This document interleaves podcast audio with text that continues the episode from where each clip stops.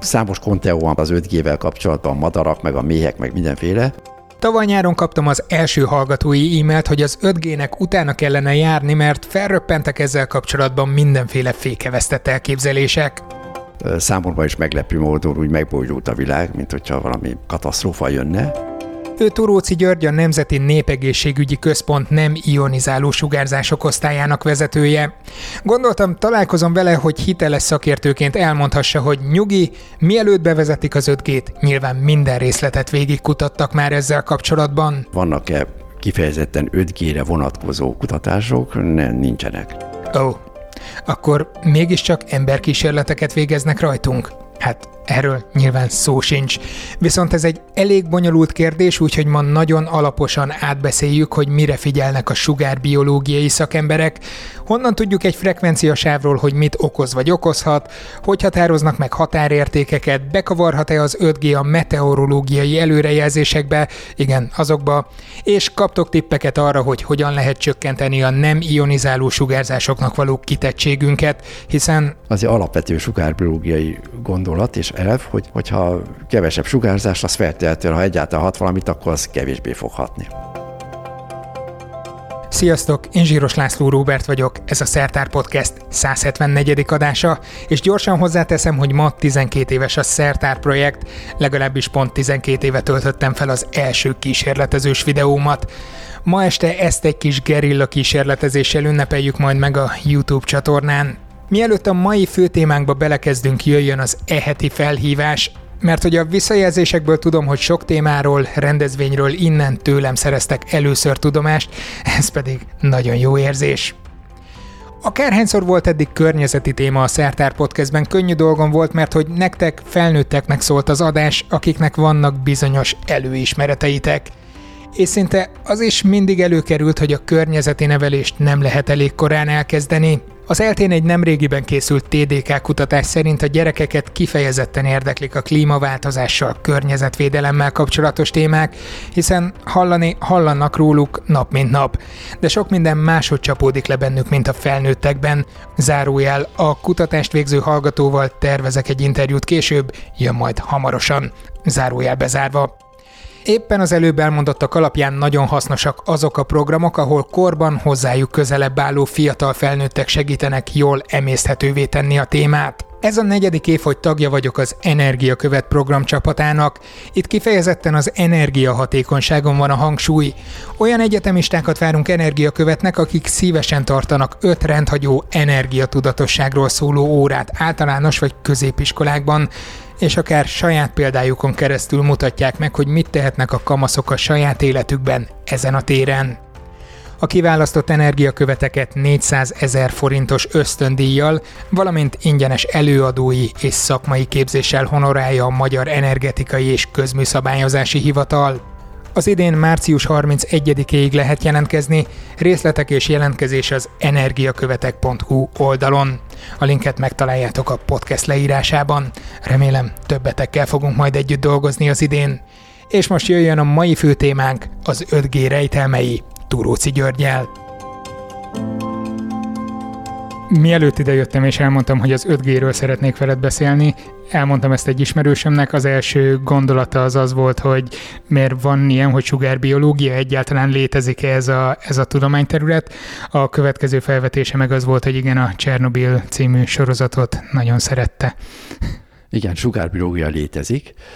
Igazából a hidegháború idején lett intenzív hazánkban is, és a általában a világ másik felén is, tehát a keleti és a nyugati felén intenzív kutatások indultak sugárbiológiai területen, mert akkor indultak az atombomba kísérletek, amelyek ugye nagyban meghatározták azt, hogy milyen erőviszonyok vannak a különböző felek között. Az intézet, ahol én dolgozom, és ez a korábban a Sugárbiológiai Kutatóintézet volt, az 1957-ben alakult, pont ebben az időszakban, amikor ezek a kutatások elindultak, és a szocialista országokban számos helyen alakult kifejezetten sugárzásra és sugárbiológiára koncentráló kutatóintézet. Ami a Csernobilra vonatkozik, és ami az én szakterületem, az elektromágneses terek, az egy teljesen más terület. A, az Igen, a hétköznapi ember viszont, ha meghallja, hogy sugárzás, akkor valami láthatatlan, destruktív dologra gondol. Ezt egy picit meg tudod világítani, hogy mi a különbség Igen, így van. Tehát kettő között? én is láttam persze ezt a Csernobil sorozatot, érdekes is volt. Itt egész másról van szó. Ugye az ionizáló sugárzás az direkt kötéseket tud felbontani, és ilyen értelemben direkt közvetlen hatása van a biológiai rendszerekre, és ezt károsnak ítéljük meg. Már hogy kémiai kötésekre van, van, van. És a, ezért az egészségügyi világszervezet az ionizáló sugárzásokat úgynevezett egyes kategóriába a, a emberi rákkeltőnek minősíti. Míg az elektromágneses terek, amelyeket én foglalkozom, az a nem ionizáló tartományba tartozik, amelyik ilyen kémiai kötések felbontására nem képes, innen van a neve, egy, egy kicsit bonyolult, de, de innen direkt szándékosan próbált a nemzetközi testület is szétválasztani ezt amelyet én nem is szeretek igazából sugárzásnak hívni, bár a nemzetközi testület is non-ionizing radiationnek nevezi, és ebbe a kategóriába sorolja. Én inkább elektromágneses térnek, vagy mágneses vagy elektromos térnek szeretem hívni, mert így pontosabb. Azt mondtad az előbb, hogy az egyes kategória, az ionizáló sugárzások, az, az a legveszélyesebb. Akkor ez a kategória viszont egyáltalán nem veszélyes, vagy mi az, amire itt oda kell figyelni? Amiben ugye tudunk, és az Egészségügyi Világszervezet 2011-ben, és most rátérünk a rádiófrekvenciás sugárzásra és a mobiltelefonokra, 2011-ben a, a mobiltelefonokból származó elektromágneses térnek a rákkeltő hatásával kapcsolatban egy besorolást tett meg, itt pedig az úgynevezett 2B besorolást határozta meg. Milyen hosszú a skála, csak hogyha az a, egyes volt a, a legveszélyesebb, az ez a egyes, kettes, akkor meddig igen, tart? Tehát a skála úgy néz ki, hogy egyes, 2A, 2B, 3-as. Jó, jelenleg, akkor... tehát a, a, és ez a 2B, ez a, ez a lehetséges rákkeltő kategória. A hármas az pedig gyakorlatilag nem, tehát a, a hármas az olyan, amit vizsgáltak, de nem, de nem találtak ilyenek. És természetesen ez hosszú vita előzte meg, hogy ez ide sorolható-e vagy nem. Elsősorban úgynevezett, és hogy kivezetten a rádiófrekvenciás sugárzásokról, vagy elektromágneses terekről beszéljünk, és a mobiltelefonról.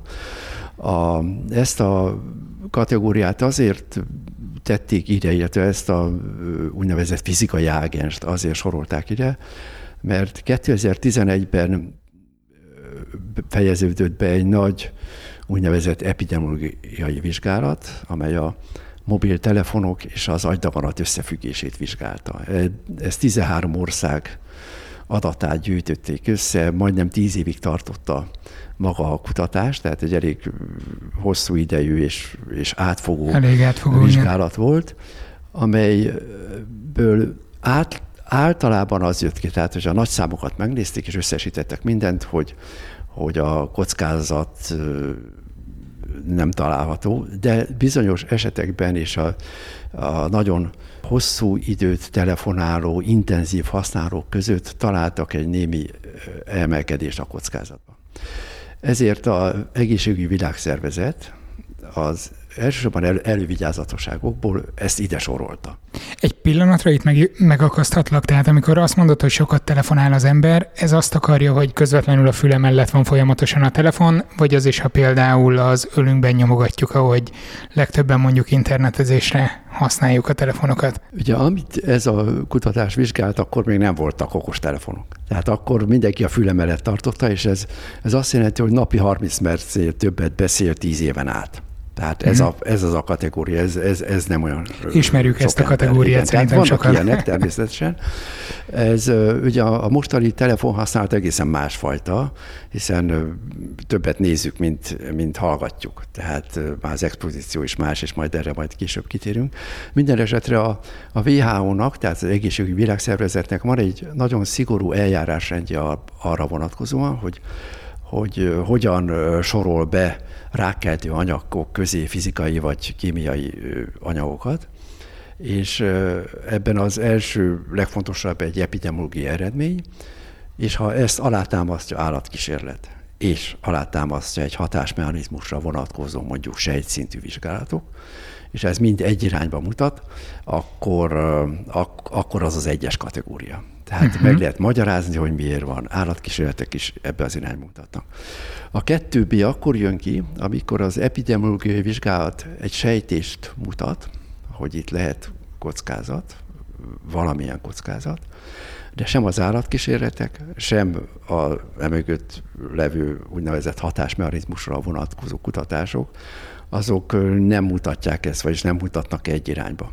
Ugye azt még hozzá kell tenni, hogyha már elektromágneses terekről beszélünk, és itt a mellettem levő táblán távvezetékek is vannak, hogy a, hogy az 50 Hz-es mágneses terekre vonatkozó ilyen besorolást 2001-be tette meg a WHO, és azt is úgynevezett 2B besorolta, szintén hasonló okok miatt. Tehát lényegében, ha megyünk az utcán, elmegyünk egy mezőn mondjuk a nagy feszültségű távvezetékek alatt, vagy bármilyen módon közel kerülünk hozzá, akkor ki vagyunk téve egy bizonyos kockázatnak? Így van, tehát ugyanez a kategória. Természetesen nem mindegy, hogy ez mekkora, és hogy mennyi ideig vagyunk ott.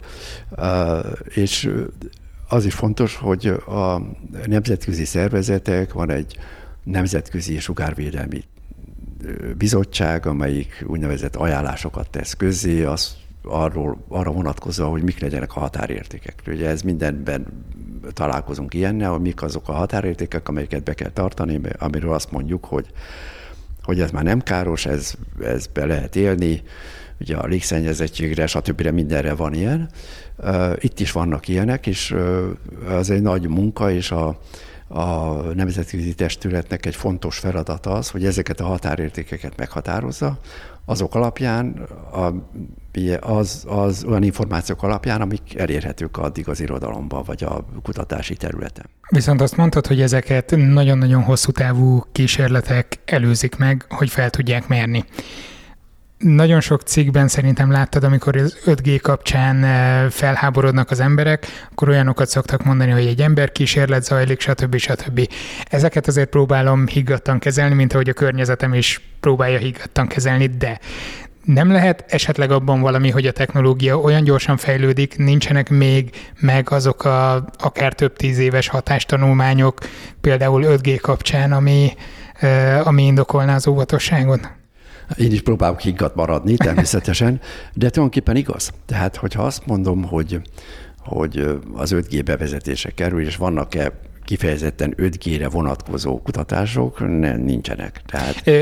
Egy, egy picit mit akar pontosan az 5G, csak ékeljük Igen, ezt elnézést, a... ez ugye az az ötödik generációs mobiltelefon technológia, ami most jön, és az 5G-vel kapcsolatban ugye nagyon sok kérdés merült föl, számomra is meglepő módon úgy megbójdult a világ, mint hogyha valami katasztrófa jönne, holott, és majd később visszatérünk rá, hogy pontosan mi is ez, de ez az ötödik generációs mobiltelefon, de ha visszatérek -e az eredeti kérdése, hogy akkor mennyi kutatás kell előtte, és ez, és ez hogy néz ki, valóban ezek a technológiák megelőzik a, azt, hogy, hogy hosszú távú kutatásokat végezzünk előtte, ugyanakkor azért az elektromágneses terekkel kapcsolatban is, hát amikor a, a rádiózás és a radartechnika megjelent, azóta már van, vannak tapasztalataink, meg eredményeink, tehát a, a mobiltelefon technológia és annak az elterjedése nem a semmiből jött, illetve hát korábban is voltak ilyen jellegű vizsgálatok, tehát azokat is, amikor egy ilyen elemzés történik, hogy például ki legyenek a határértékek, és ez hogy nézzen ki, mi az, amit károsnak minősítünk, mi az, amit már nem, és erre milyen biztonsági faktorokat teszünk. Azért a korábbi rádióműsorszórás, meg radartechnikából eredő vizsgálatokat azért figyelembe lehetett venni. Igen, viszont azok az átjátszó állomások, mondjuk a rádió átjátszó állomások jó messze vannak tőlünk, viszont a mobiltelefonokkal folyamatosan közelről érintkezünk, és bár kisebb a teljesítménye, mégis közelebb, Így van. hosszabb ideig vagyunk kitéve neki. Ez az egészségügyi világszervezetnek a, a besorolása, amiről korábban beszéltünk, ez kifejezetten, ha valaki megnézi ezt a, ezt a sajtóközleményt, meg aztán magát a dokumentumot is, kifejezetten hangsúlyozza, hogy ezt a mobiltelefon expozíció miatt tették ebbe a kategóriába. Tehát még csak nem is a bázisállomások vagy a rádióadók miatt, mert hogyha valaki a füléhez teszi a mobiltelefont, és használja és beszél rajta, akkor több ezerszer nagyobb úgynevezett elnyelt teljesítmény, vagy, vagy expozíció, vagy terhelés éri, mint hogyha megy a városba, és bázisállomások között megy, és a bázisállomásokból érő elektromás estér éri. Tehát ezek a nagyságretek nagy, nagyban, tehát nagyban különbözik az, az, hogy valaki telefonál, vagy nem telefonál, és szoktam is mondani, hogy aki, aki úgy gondolja, hogy, hogy az egészségét félti, és szeretne minél kevesebb expozíciót elszenvedni, ebből a fajta elektromágneses térből, akkor használjon fülhallgatót, kihangosítót. Itt pár centiméter is számít a mobiltelefonnál, tehát hogyha pár centiméterrel távolabb tartja, már akkor jó.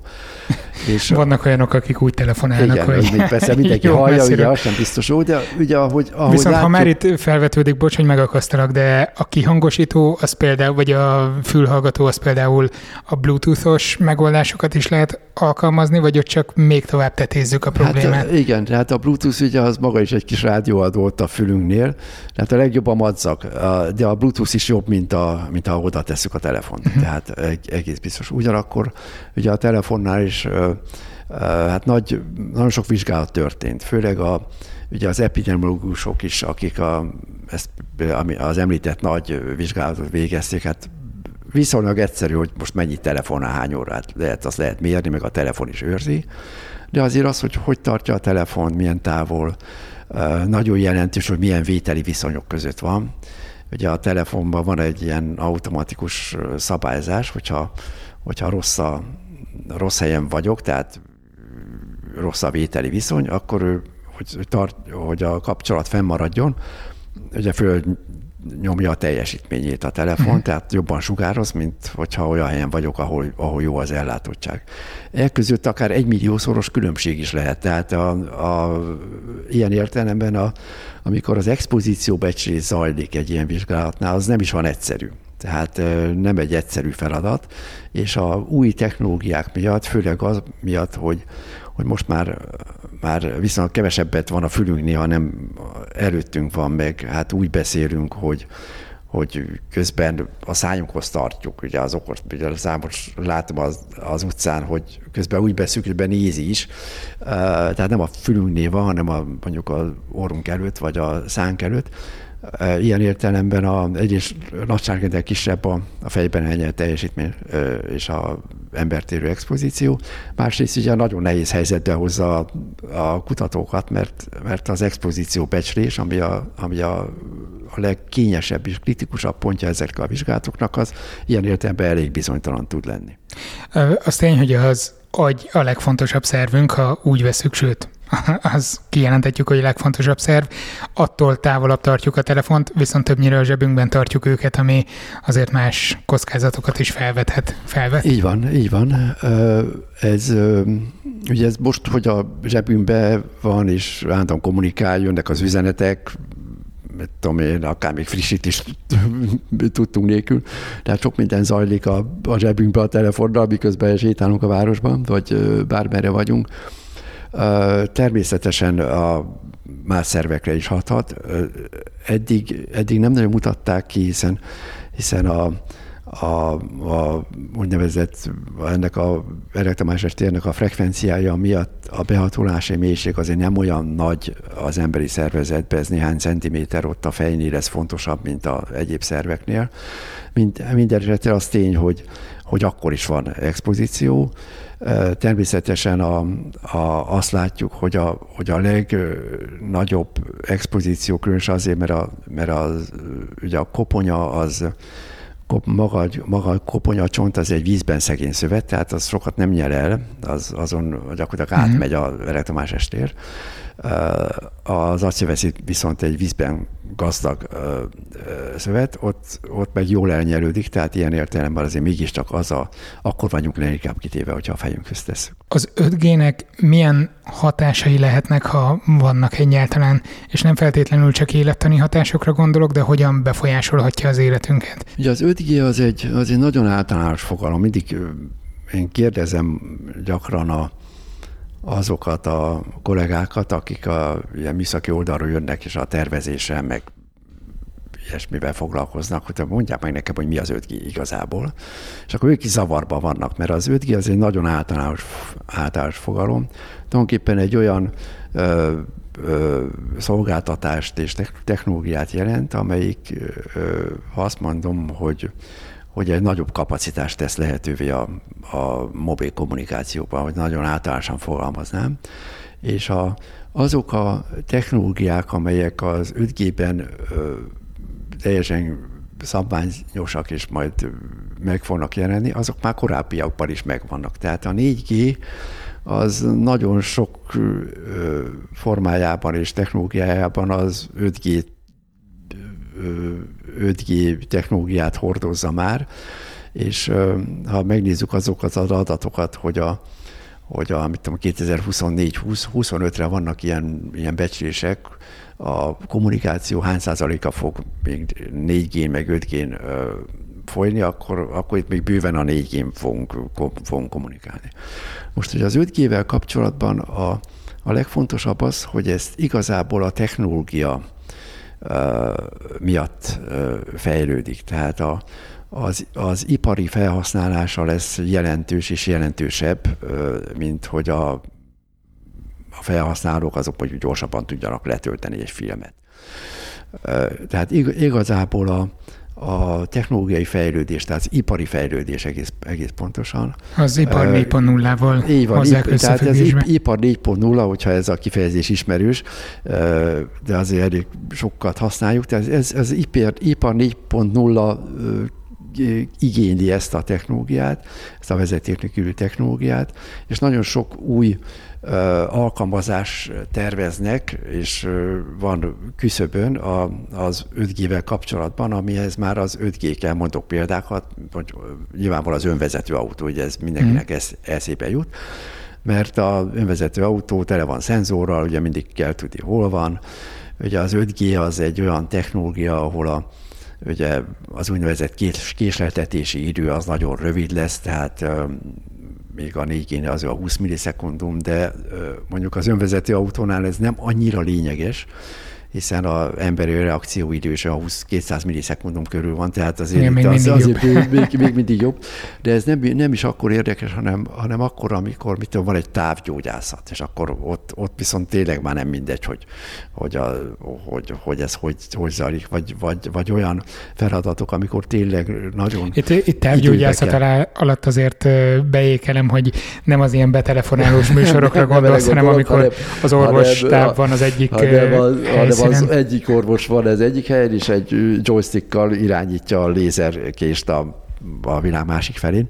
Persze nem azt mondom, hogy, hogy ezek nélkül, a technológia nélkül nem lehet élni, de vannak olyan alkalmazások, amikor tényleg nagyon szükség van arra, hogy, hogy itt ez, hogy ez nagyon gyors legyen.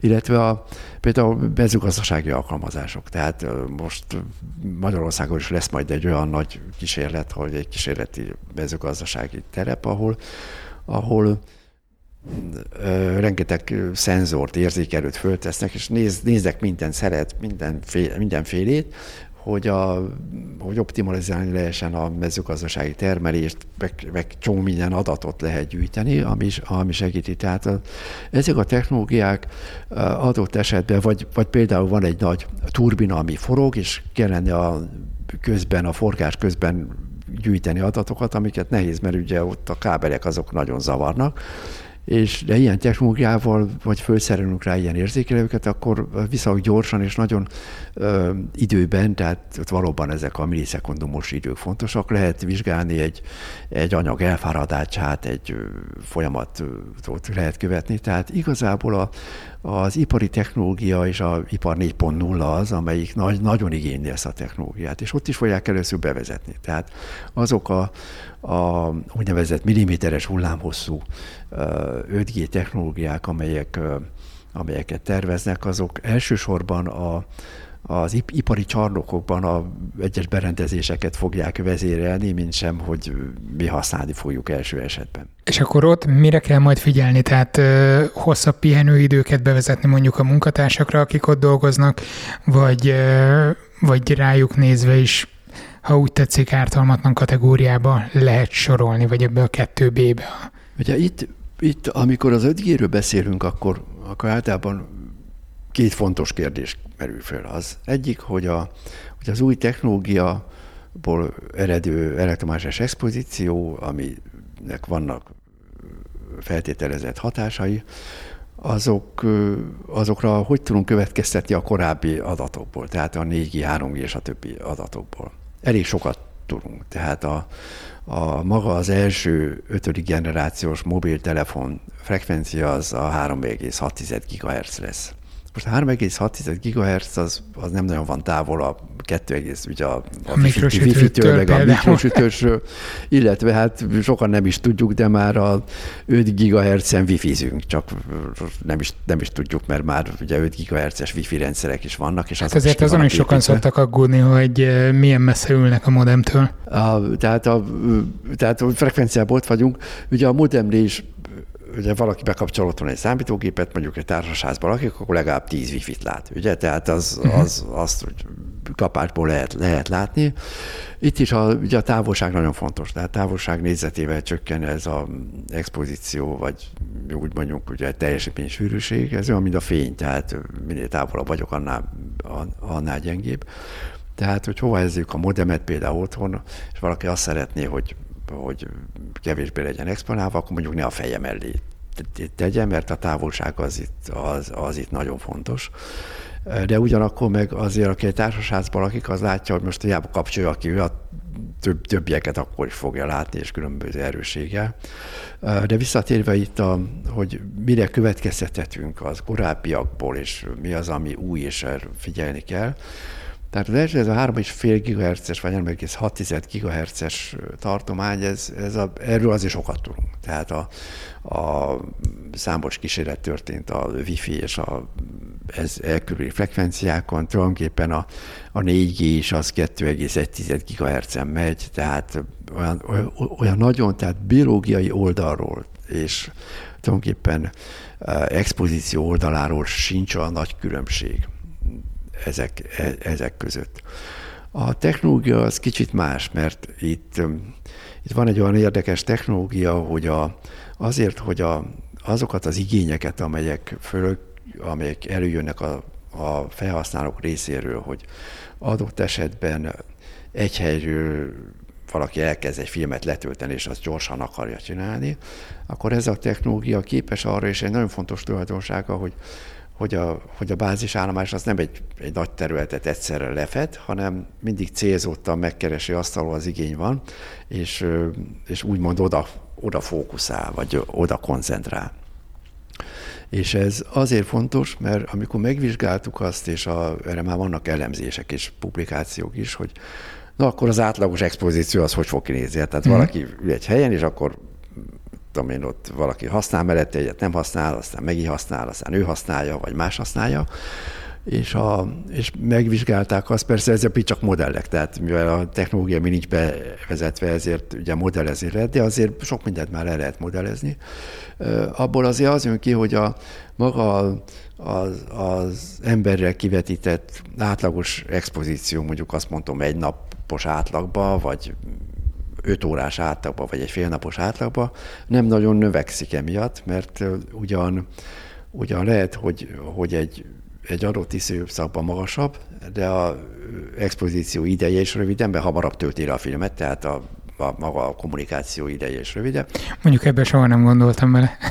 és amikor már nem használja, akkor meg már a, ez a koncentráció nem oda megy, hanem máshova. Tehát ezeket, amikor a, amikor azt mondjuk, hogy nézzük meg, hogy milyen expozíció várható, sokkal nagyobb-e vagy nem, és ugye itt lehet olvasni a legkülönbözőbb konteóban, hogy majd itt mindenki megég, meg stb. Tehát ezek nyilvánvalóan nem, nem igazak, mert, mert a, az, az, az egész technológia az nagyon sokkal bonyolultabb ugye, ellátottságot fog hozni, és amikor kérdezik, hogy most magasabb lesz vagy nem, az most azt becsüljük, és a eddigi modellek azt mutatják, hogy, hogy nem lesz magasabb, más lesz. Tehát más lesz az eloszlás a id- időben, de a, átlagosan, ha nézzük, akkor, akkor az expozíció átlagban nem várható, hogy magasabb legyen, az eroszlása az más ez természetesen. Sokat beszéltél az ex- expozícióról, de mi pontosan a hatásmechanizmus, amivel számolni kell?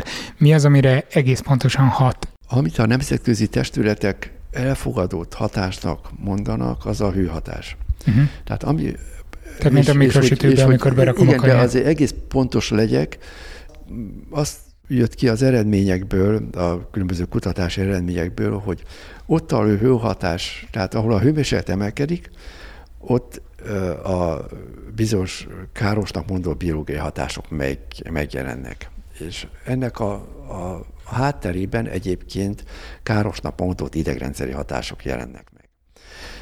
Ilyen értelemben, de csak akkor, ha már hőhatás is van. Tehát ezért viszonylag egyszerűen azt mondta a nemzetközi testület, hogy ha már hőhatás van, akkor azt, azt el kell kerülni. Uh-huh. Ennek a, ugye az, hogy hőhatás van-e vagy nem, ez az intenzitástól függ, és a jelenlegi életünkben még a mobiltelefon esetében is, tehát amikor ott van a fejünknél a mobiltelefon, akkor is messze vagyunk attól, hogy, hogy hőhatást okozzon az agyban. Ami hőt érzékelünk a telefonás során, mert azt ugye sok, sok ilyen érzékelés van, meg ember érzi is, az, az elsőben azért van, mert maga a telefon melegszik, tehát Aha. amikor ott vagyok, a, ugye ott van egy rádiós adó, meg akkumulátor, meg mindenféle. Igen, láttam ilyen hőkamerás felvételeket igen, és akkor, idézőjebb bizonyítékként, és igen, inkább mindig de, arra gondoltam, hogy tök jól leszigeteljük a saját Igen, tehát egyrészt, hogyha már csak oda teszünk valamit, és semmit sem csinálunk, ak- akkor is így van. Ugye erre vonatkozó vizsgálatokat mi végeztünk, a, itt nem van egy poszter, ami, ami ezt mutatja, amiből az jött ki, hogy például egy még a 900 MHz-es telefon, amikor a, csak úgy be van kapcsolva és leteszem a levegőbe, akkor olyan 6 fokot melegszik 10 Aha. perc után. Most azt ugye már, már érezzük. Tehát a, akkor vasalót se tartson hát igen, fején. tehát ez olyan, amit hogy vasaló sem tart, vagy a hajszárító ugye az, az, az is melegít. Tehát, tehát maga, ami hőérzet van, amire vissza akarok térni, tehát ami eszköz van a kezünkben, és különösen ami a környezetet éri, ott messze-messze alatta vagyunk ennek a úgynevezett hő, hőhatásnak, és ez az 5G-re is igaz lesz. Tehát a, az 5G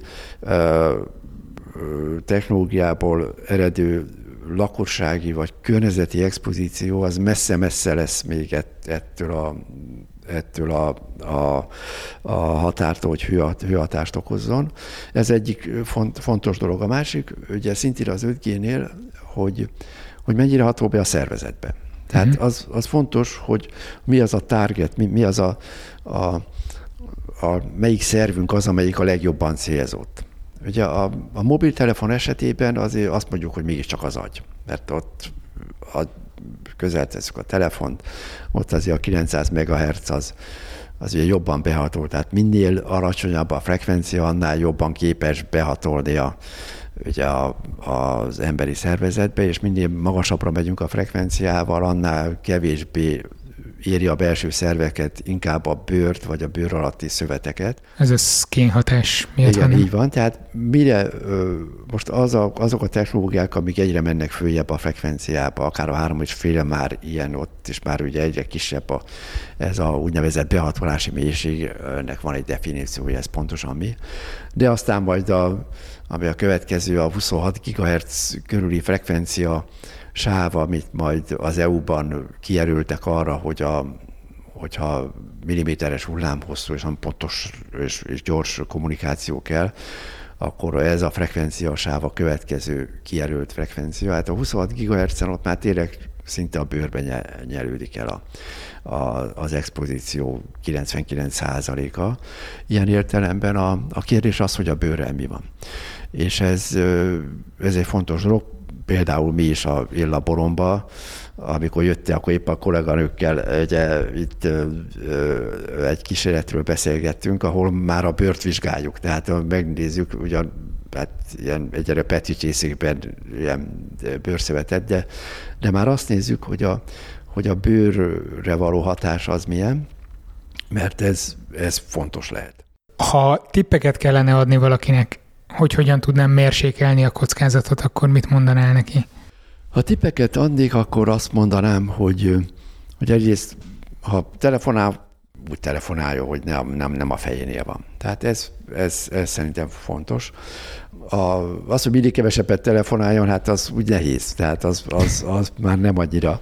De mondjuk az, Pedig hogy... lennének pszichológiai kedvező igen, hatásai igen, is. Tehát, tehát le, lehet, hogy ennek számos előnye van egyébként, hogyha valaki ugye vizsgálták azt, hogy fejfájás és a mobiltelefon használat össze, összefüggése. Ezek a és akkor találtok összefüggést. Tehát ugye, aki mit tudom, egy napi egy óránál többet mobiltelefonált, annak elég más problémái is vannak. Tehát lehet, hogy a munkahelye van, a stresszes munkahelye van, ahol ezeket elég nehéz szét, szétválasztani. Ugye, hogy visszatér, vagy mit javasolnék, itt a távolság az mindig nagyon fontos, tehát hogyha nem a füléhez teszi, vagy, vagy használ ilyen fülhallgatót, madzagosat, vagy még a Bluetooth is jobb, mert látom most a ugye, a, ugye az okostelefonoknál ez aki mindenkinek a kis fehér izét lóg a fülénél, úgy, úgy azért az ott az antenna, tehát azt, azt lehet tudni, hogy az ott, ami le, lefelé lóg, az a kis fehér, az azért lógott, mert az egy, az egy antenna, ami ugye a telefonjával kommunikál.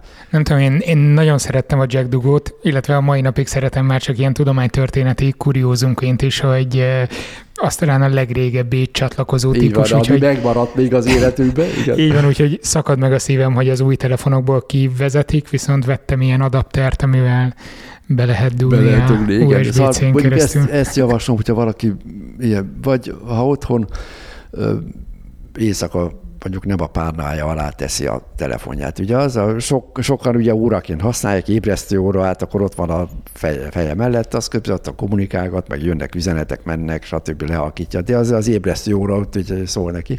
Ugye lehet úgy is ébresztő órát beállítani, hogy lekapcsolja repülő üzemmódba, akkor nem, akkor nem, mm. nem kommunikál, vagy a wifi-t olyan helyre teszi, ahol ami azért nem az ágya mellett van, vagy nem a fal túloldalán, ahol alszik. Tehát mindenképpen a, a, a használati idő, meg a távolság az azzal, amivel az ember tud operálni, és, és, és ez talán fontos is. Tehát aki ilyen értelemben a, a, ez a modern egészségféltés, ez, ez azért megjelent a, a társadalomban, ami nagyon helyes és, és jó is, mert a prevenciót mindenképpen segíti.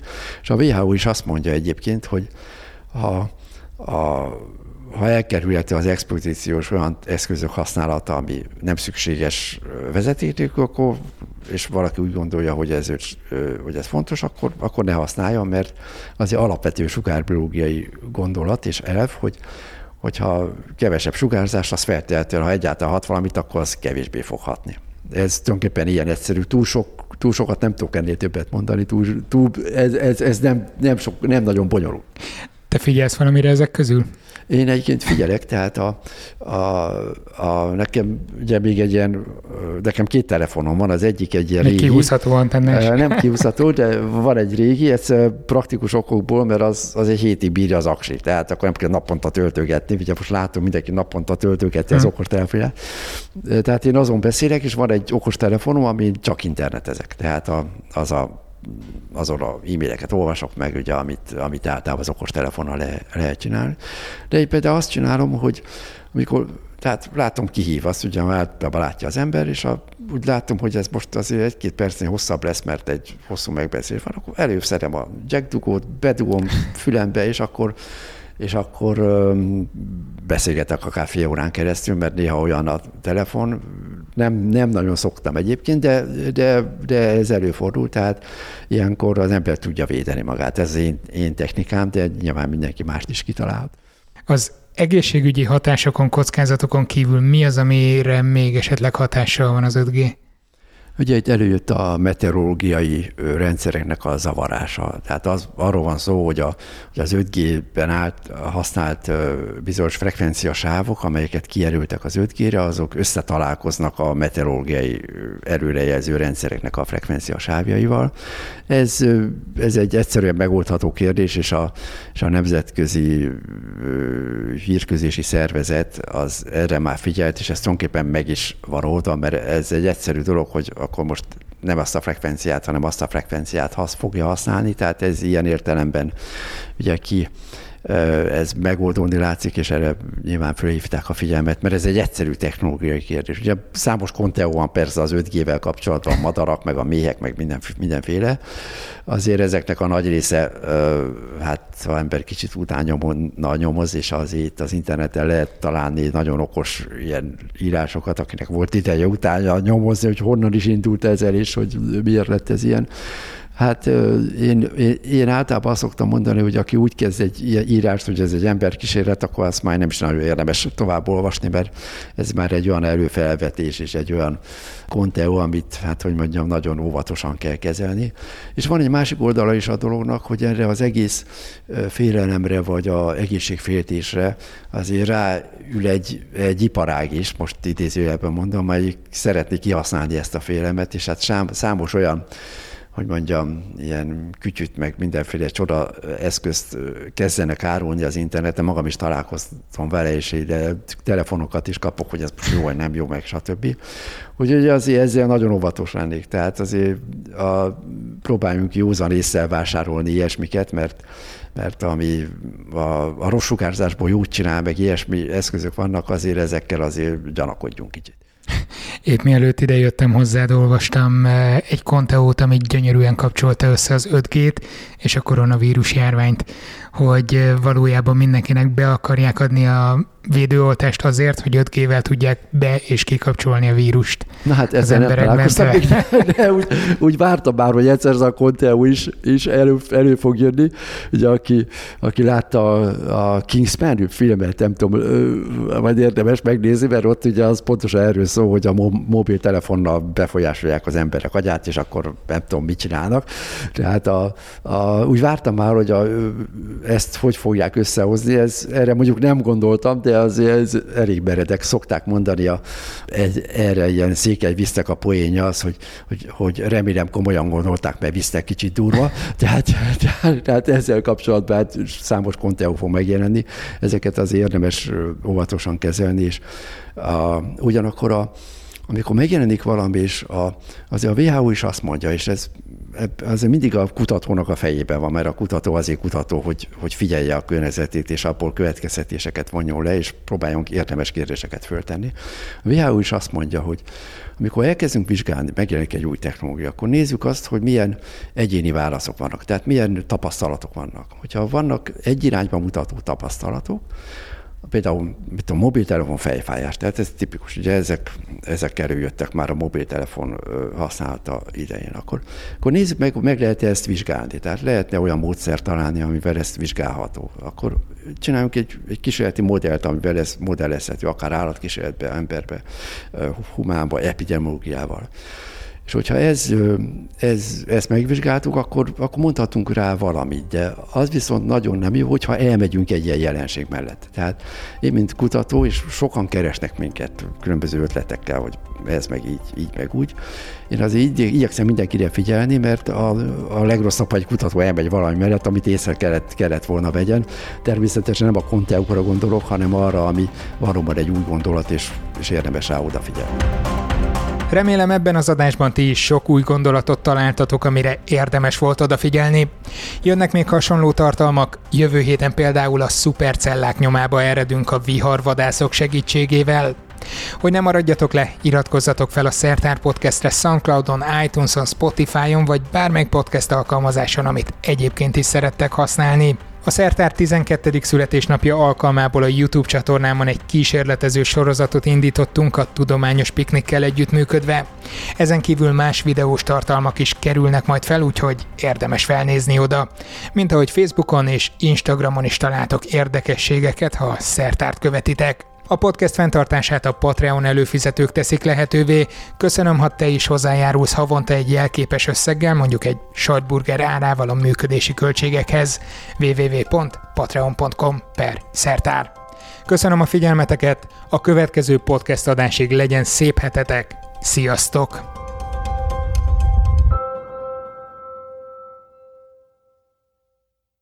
Ez a műsor a Béton közösség tagja.